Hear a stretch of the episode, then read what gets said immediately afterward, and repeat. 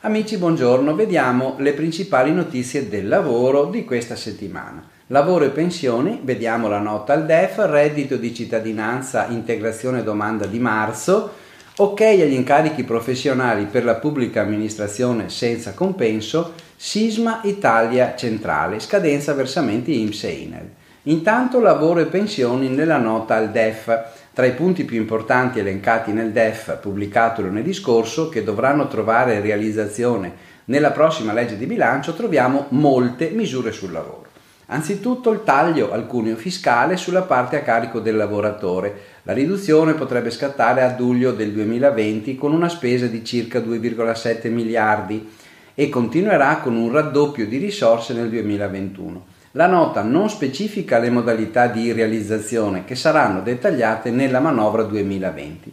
Vengono previste la legge sul salario minimo, inserita però in un quadro contrattuale, la legge per la parità di genere nelle retribuzioni, un piano strategico di prevenzione degli infortuni e delle malattie professionali, il sostegno alla regolazione della rappresentanza sindacale l'equo compenso per i lavoratori non dipendenti, collaboratori e i giovani professionisti, lotta al lavoro sommerso e al caporalato. La nota non cita la previdenza tra i 23 disegni di legge prevista. Sembra certo che la sperimentazione di quota 100 non sarà prorogata, ma neppure cancellata dal nuovo governo, in quanto era stata prevista e finanziata per il triennio 19-21 ed è costata anche meno del previsto quindi non saranno stanziate ulteriori risorse e va ricordato che chi compirà 62 anni a partire dal 22 non potrà più chiederla. Le altre misure di anticipo pensionistico come ape sociale e opzione donna invece dovrebbero restare in piedi anche dopo il 2021.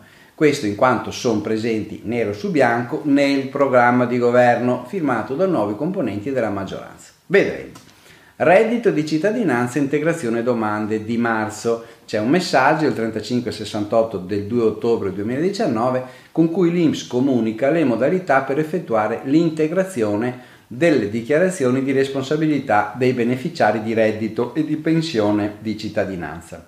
L'obbligo riguarda coloro che hanno presentato domanda prima della conversione in legge del decreto 4 2019 nel mese di marzo 2019.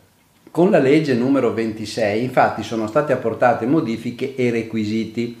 Sono stati aggiunti divieti di erogazione del reddito per cui chi è sottoposto a misura cautelare personale, ha, dovuto, ha avuto condanne definitive nei dieci anni precedenti la richiesta per alcuni delitti, era stato previsto per questo regime transitorio per le domande presentate nel mese di marzo che hanno diritto al pagamento solo fino a settembre. A decorrere da ottobre, per continuare a percepire il reddito di cittadinanza è necessario integrare le domande con una autocertificazione sull'assenza di tali condizioni.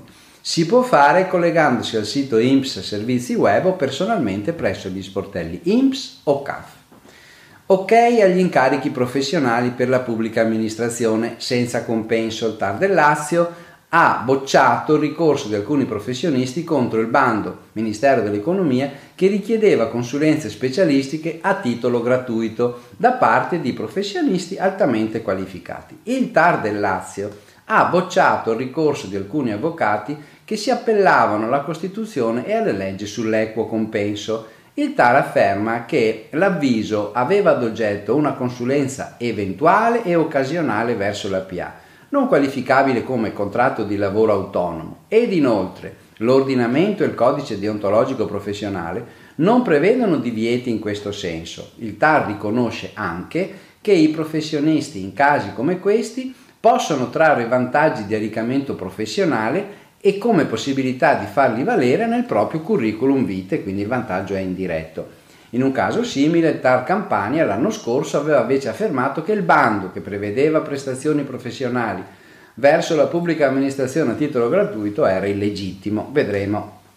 Sisma centrale, scadenza di versamenti IMSS e INAIL il 15 ottobre è la data di scadenza per i pagamenti dei premi assicurativi e dei contributi sospesi da INAIL e IMSS in seguito agli eventi sismici del Centro Italia 2016. Per quanto riguarda l'INAIL, le istruzioni sono riportate nella circolare 18 del 25 giugno e per quanto riguarda l'INPS, le istruzioni sono comunicate con messaggio 3247 del 6 settembre 2019.